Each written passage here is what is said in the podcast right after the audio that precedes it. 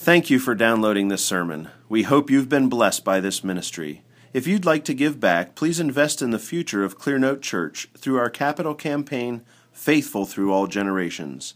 To make a donation, visit clearnotebloomington.com slash give.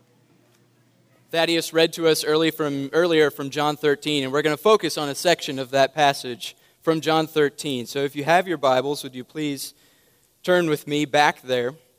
And we're going to read and focus in on verses 31 through 35.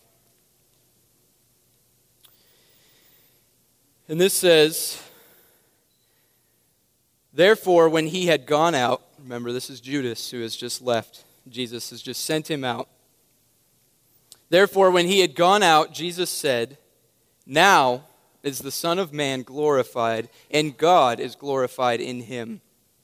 If God is glorified in him, God will also glorify him in himself and will glorify him immediately. Little children, I am with you a little while longer.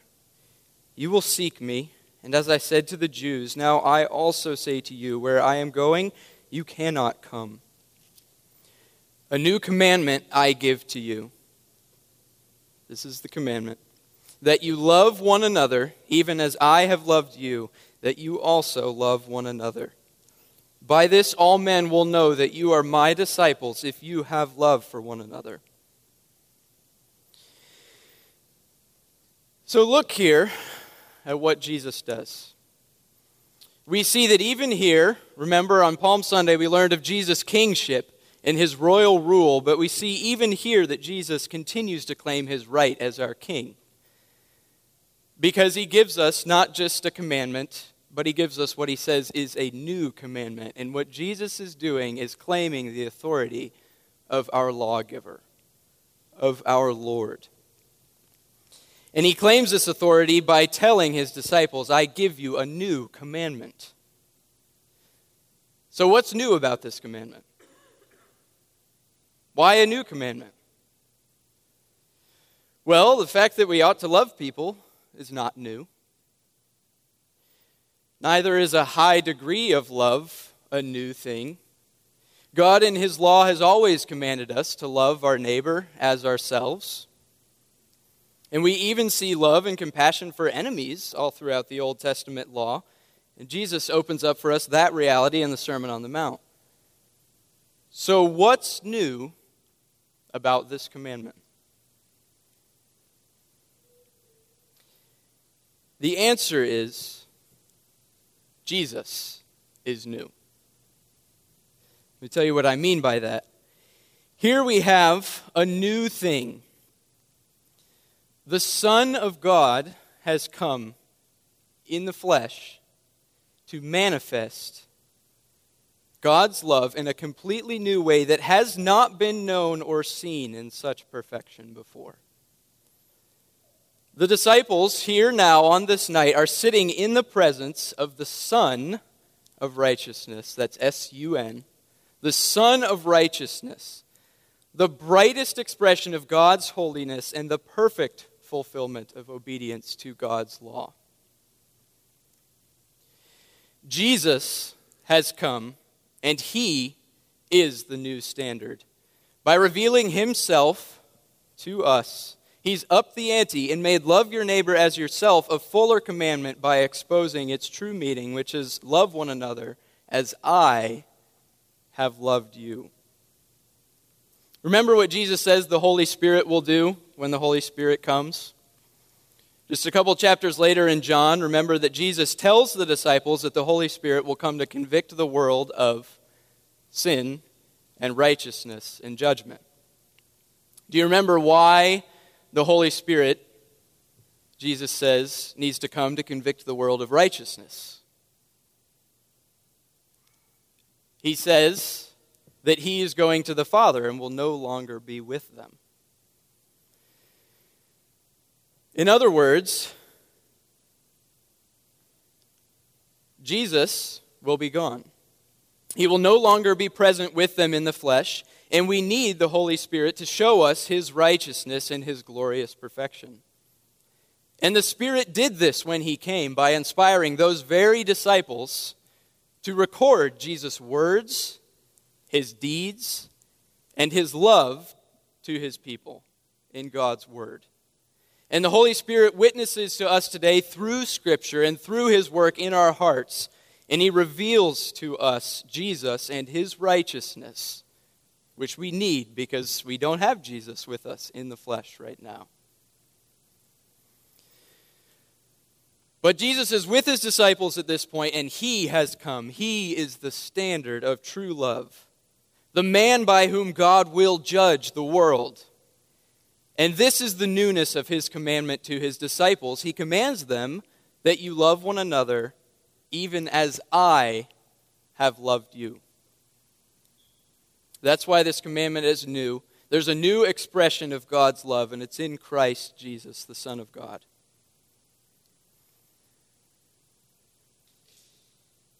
So now we need to ask the question How did Jesus love his disciples? Why did he say this? What does it mean? How did he love them? What is he teaching them?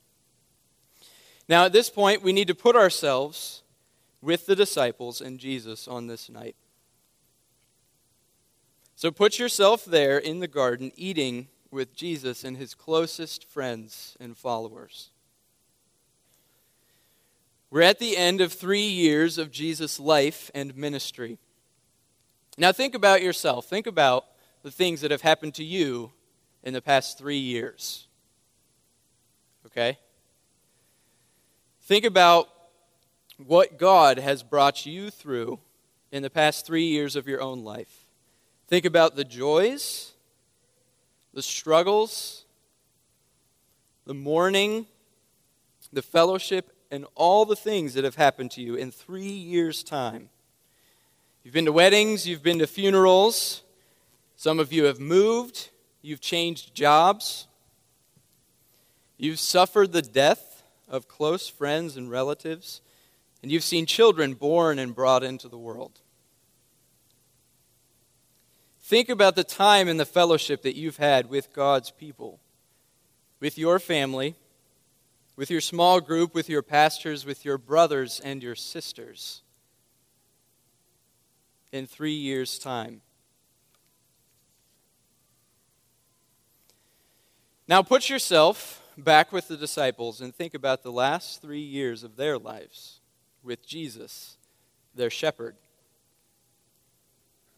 This is the man who came and called them out of their lives as fishermen and tax collectors who called them by name to come and live and minister with him. He's been in their homes and with their families. He's been eating and fellowshipping with them endlessly. They've seen him do the work of healing the lame and the blind, and he's even healed their own friends and relatives and saved them from peril. Remember Jesus' mother-in-law, or uh, Peter's mother-in-law? Jesus had compassion on her and raised her up from her sickness and fever. Over the past three years, Jesus has not ceased comforting the disciples in the midst of their distress.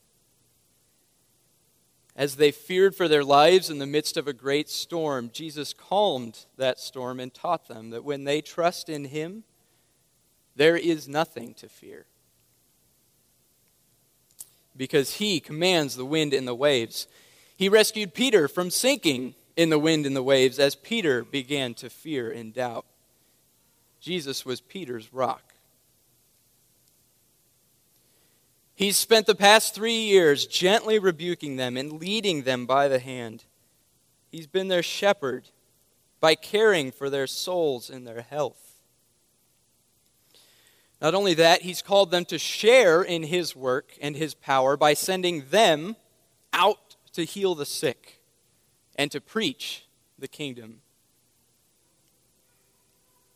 He's defended them against the accusations of the scribes and the Pharisees, against the hypocrites. He's even defended the disciples against Satan's own attacks on their souls and on their faith.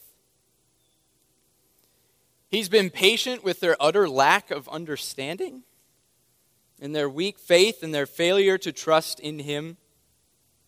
He spent hours upon hours teaching them, praying with them, and loving them.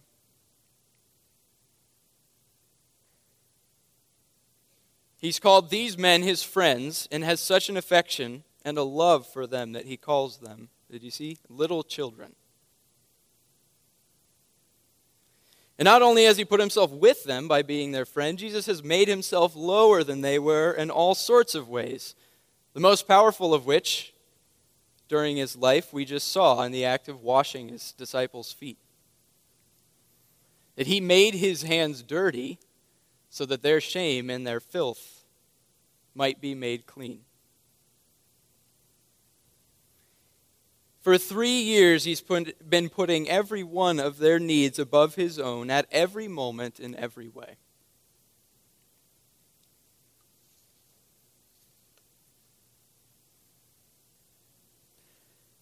But not one of these expressions of Jesus' love for his disciples even comes close to what he's about to do for them.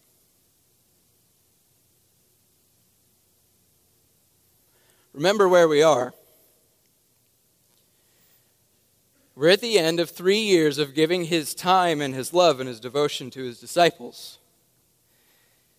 Now, we have the privilege of looking in from the outside and having John's commentary on what's going on and why. But the disciples don't have that advantage, right? He's just humbled himself by washing their feet and breaking bread with them, and now Judas is gone. And you remember to the disciples, that seems like an insignificant fact that Judas is gone. But that's how our passage starts. It says, When he had gone out from them, this is what Jesus says and does. Jesus says to Judas, What you do, do quickly. And it, then John says, Now no one of those reclining at the table knew for what purpose he had said this to him. They're oblivious. But with Judas' departure, what has happened? The wheels have been set in motion.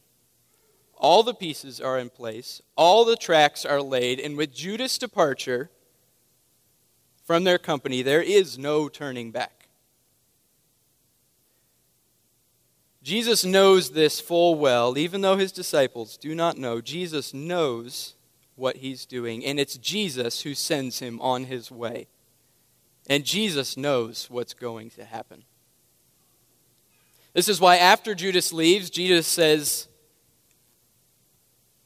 Now is the Son of Man glorified, and God is glorified in him. If God is glorified in him, God will also glorify him in himself and will glorify him immediately. By sending Judas out, the wheels are in motion. And when Jesus says that now is the Son of Man glorified, we know looking in that what he's really saying is it's finally time for me to die.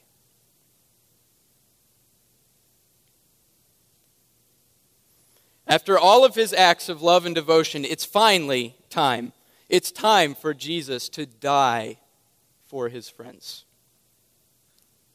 And everything has been leading up to this. And as his ministry has progressed to this point, we see him acting as a prophet of his own death.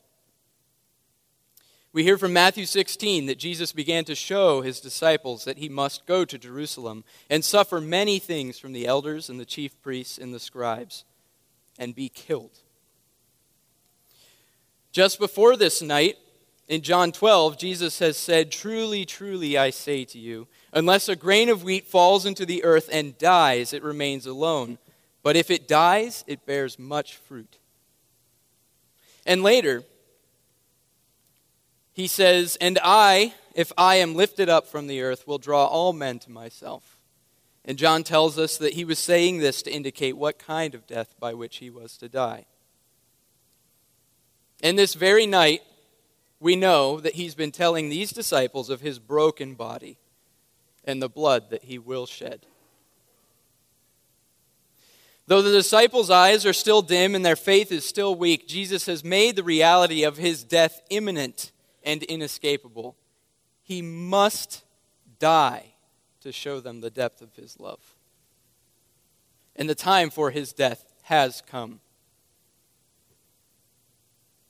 In just a few minutes, he will say to them, Greater love has no one than this, that one lay down his life for his friends.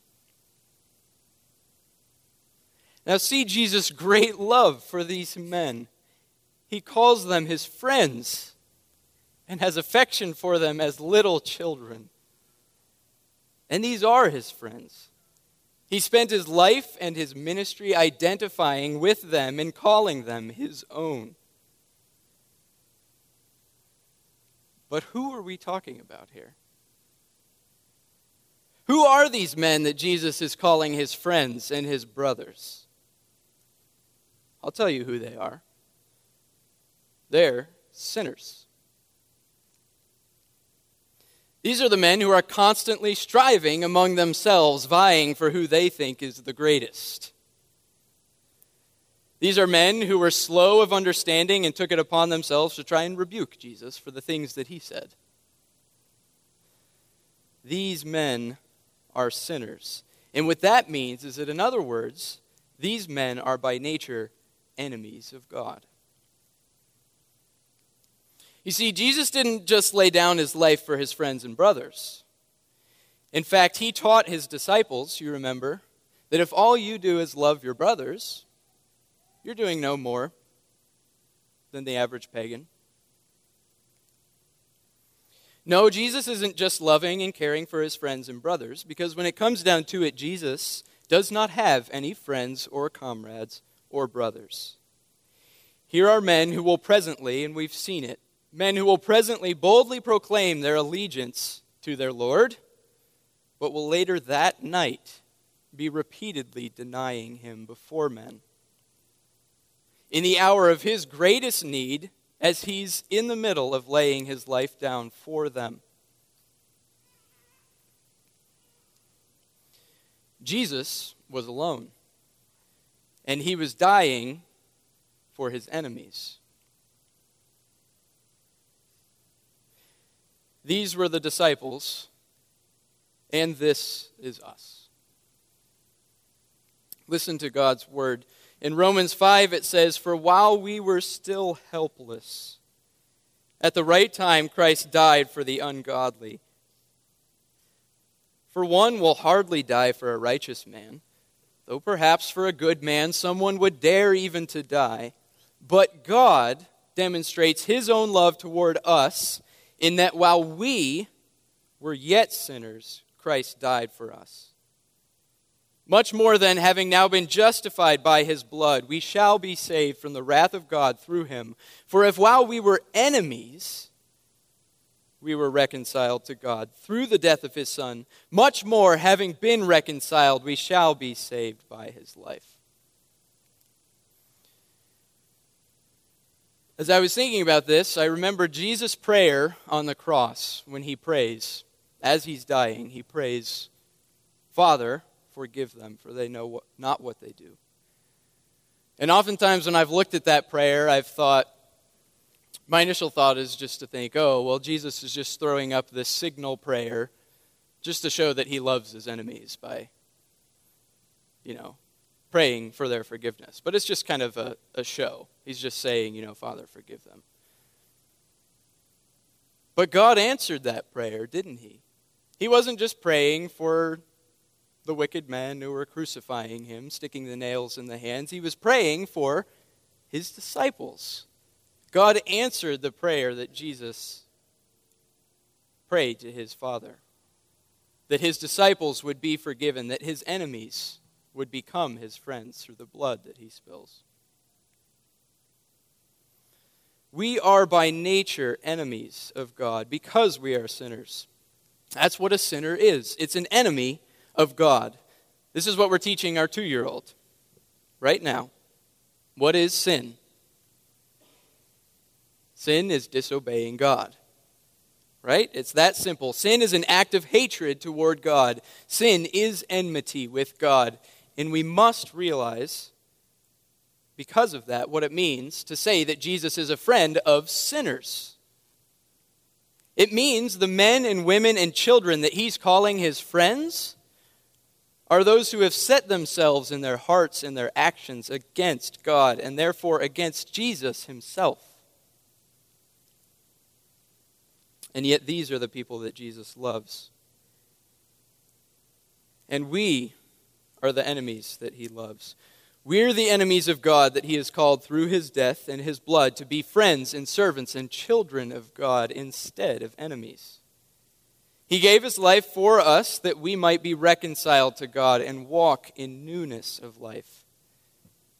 And this death was absolutely necessary because without the shedding of blood, there is no forgiveness of sins and no fellowship with God.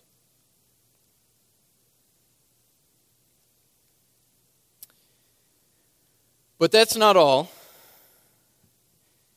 Jesus not only died to reconcile us to God, but he died to reconcile us to one another.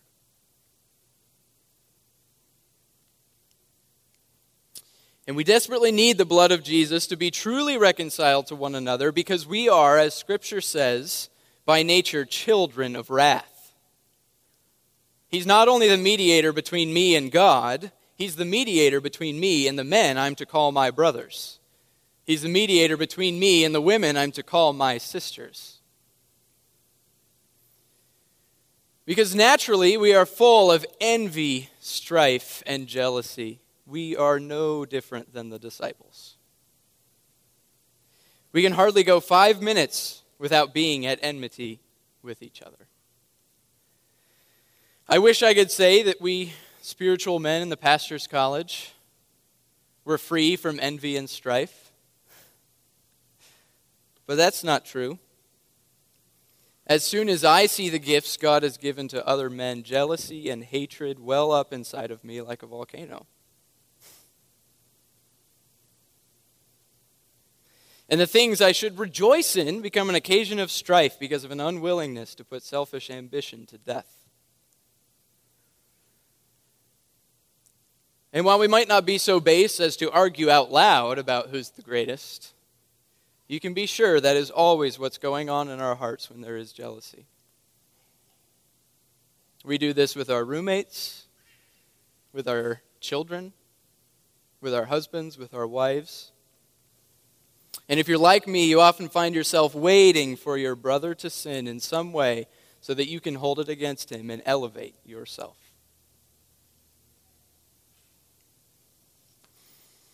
We're always advancing our own cause and justifying our own pleasures to the detriment of those closest to us. By nature, we're even enemies of our own children because of our sin.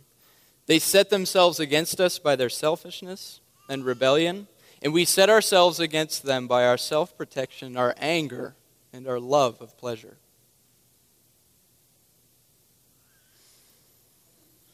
But Jesus died to set us free from this strife. When he says, Love one another, even as I have loved you, he puts himself at the center of our relationships with one another. He could have put it another way by saying, As I have forgiven you, forgive others. And he does teach that, doesn't he? When he teaches that he is who is forgiven little loves little, but he who is forgiven much loves much. Has Christ forgiven you of your rebellion and wickedness? Has he called you out of enmity with God to be his friend and his brother? Then love your brother who sins against you, which is to say, love your enemy. Die for your enemy as Jesus died for you. If we are to love one another, we must die for one another. Now, not many of us will be called to do anything cinematic or romantic like dive in front of a bus or take a bullet. That's what we usually think of when we think of dying for someone. But the reality is is that Christ calls us to the work of dying every day. If I am to love my wife, my children, my brothers, my sinful desires must die. Because those who belong to Christ Jesus have crucified the flesh with its passions and desires. My fleshly desires and passions must die. And they must die the same brutal death that Jesus died. They must be nailed to the cross. And they must actually die, as in, they must no longer be there. We must labor to put sinful desires to death, which means we no longer have those desires. But in fact, seek the Holy Spirit's replacement of them with godly desires. We must consider the needs of our brothers and fellow workers as more important than our own. If we refuse to put these things to death, we make light of sin and dishonor the cross of our Lord. Now, let me tell you one of the surest ways to die to your selfish ambition. Confess your sins to one another. Confess your sins. Naturally, we do not want to confess our sins. I don't want to confess my sins to my brothers. I don't want to confess my sins to my children. And I certainly don't want to confess my sin to my wife. Are you kidding me? Confessing my sin would mean I would have to be vulnerable. I might get burned. What will they think of me? They'll think I'm wacko. They won't think I'm the perfect and holy person who I think I am. After all, confessing sin wouldn't be really very Christ like, right? I mean, Jesus never confessed any sins. Right? No, he didn't. Jesus never confessed sin because he didn't have any. But he did something much more shameful, much more humiliating. He who knew no sin became sin on our behalf, so that we might be the righteousness of God in him. Jesus took my sin, he claimed my sin and the condemnation that God righteously poured out on that sin for my sake. The perfect and sinless, the impenetrable Son of God made himself vulnerable for my sake. And I can't own up to the sins that I commit to my brothers, to my wife, to my children. Jesus lowered himself and died for our sake, and he's called us to do the same for one another. Lower yourself. Magnify Jesus Christ. Build up your brothers and your sisters. Confess your sin and repent. Jesus' blood is sufficient not only to blot out your guilt, but to free you to forgive the guilt of others and love them as Christ loved you. You must make yourself vulnerable and admit your sin. It is the beginning of Christian fellowship. And yes, I know, Jesus is calling you to be vulnerable with people who sin against you. He's calling you to be vulnerable with men and women who are naturally your enemies. But you can be sure that He never calls you to do anything that He has not already done for you. Even as I have loved you, love one another. And as we begin to live this way, as we bring our sin into the light and begin to walk as children of light, the world will look at us and not be able to miss our love for one another. In fact, Jesus says that this is how the world will know us because we die for one another every day.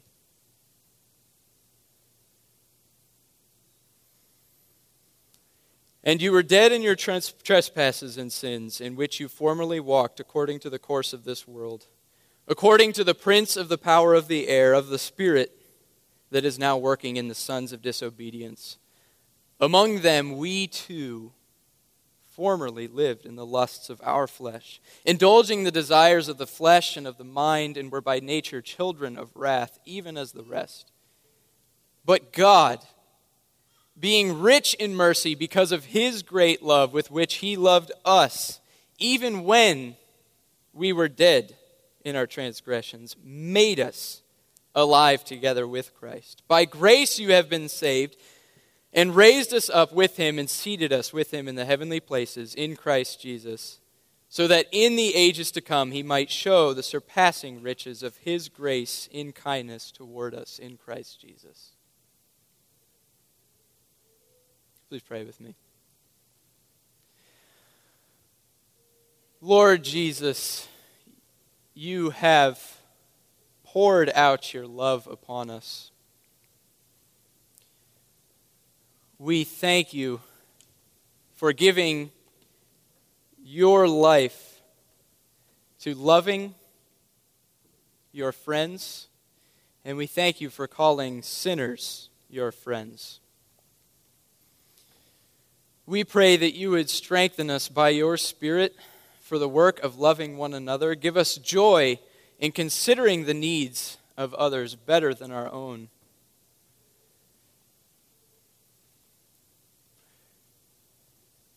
We thank you for loving us, for spilling your blood, for cleansing us that we might stand in the presence of the Father, pure and blameless and holy. And we pray that we would build one another up in the work of pursuing holiness with our whole heart let us love one another, Lord Jesus, as you have loved us. Give us your Spirit, please. We pray in your name. Amen.